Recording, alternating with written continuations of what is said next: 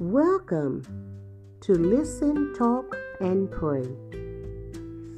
Today's teaching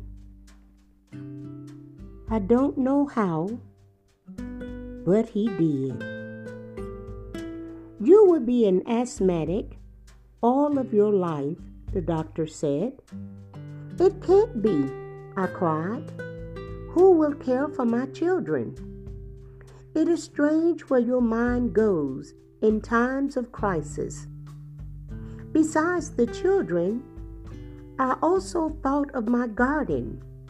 If I can't breathe properly, how can I seed and tend the plot of ground behind our house? As I pondered the doctor's diagnosis, five words came to mind He heals all your diseases. That phrase gave me courage to ask for God's help. Before my feet touched the floor each morning, I asked God to heal me. When I fed my family, I asked again. When I took medicine, I asked for His touch. I close. Healing didn't come immediately.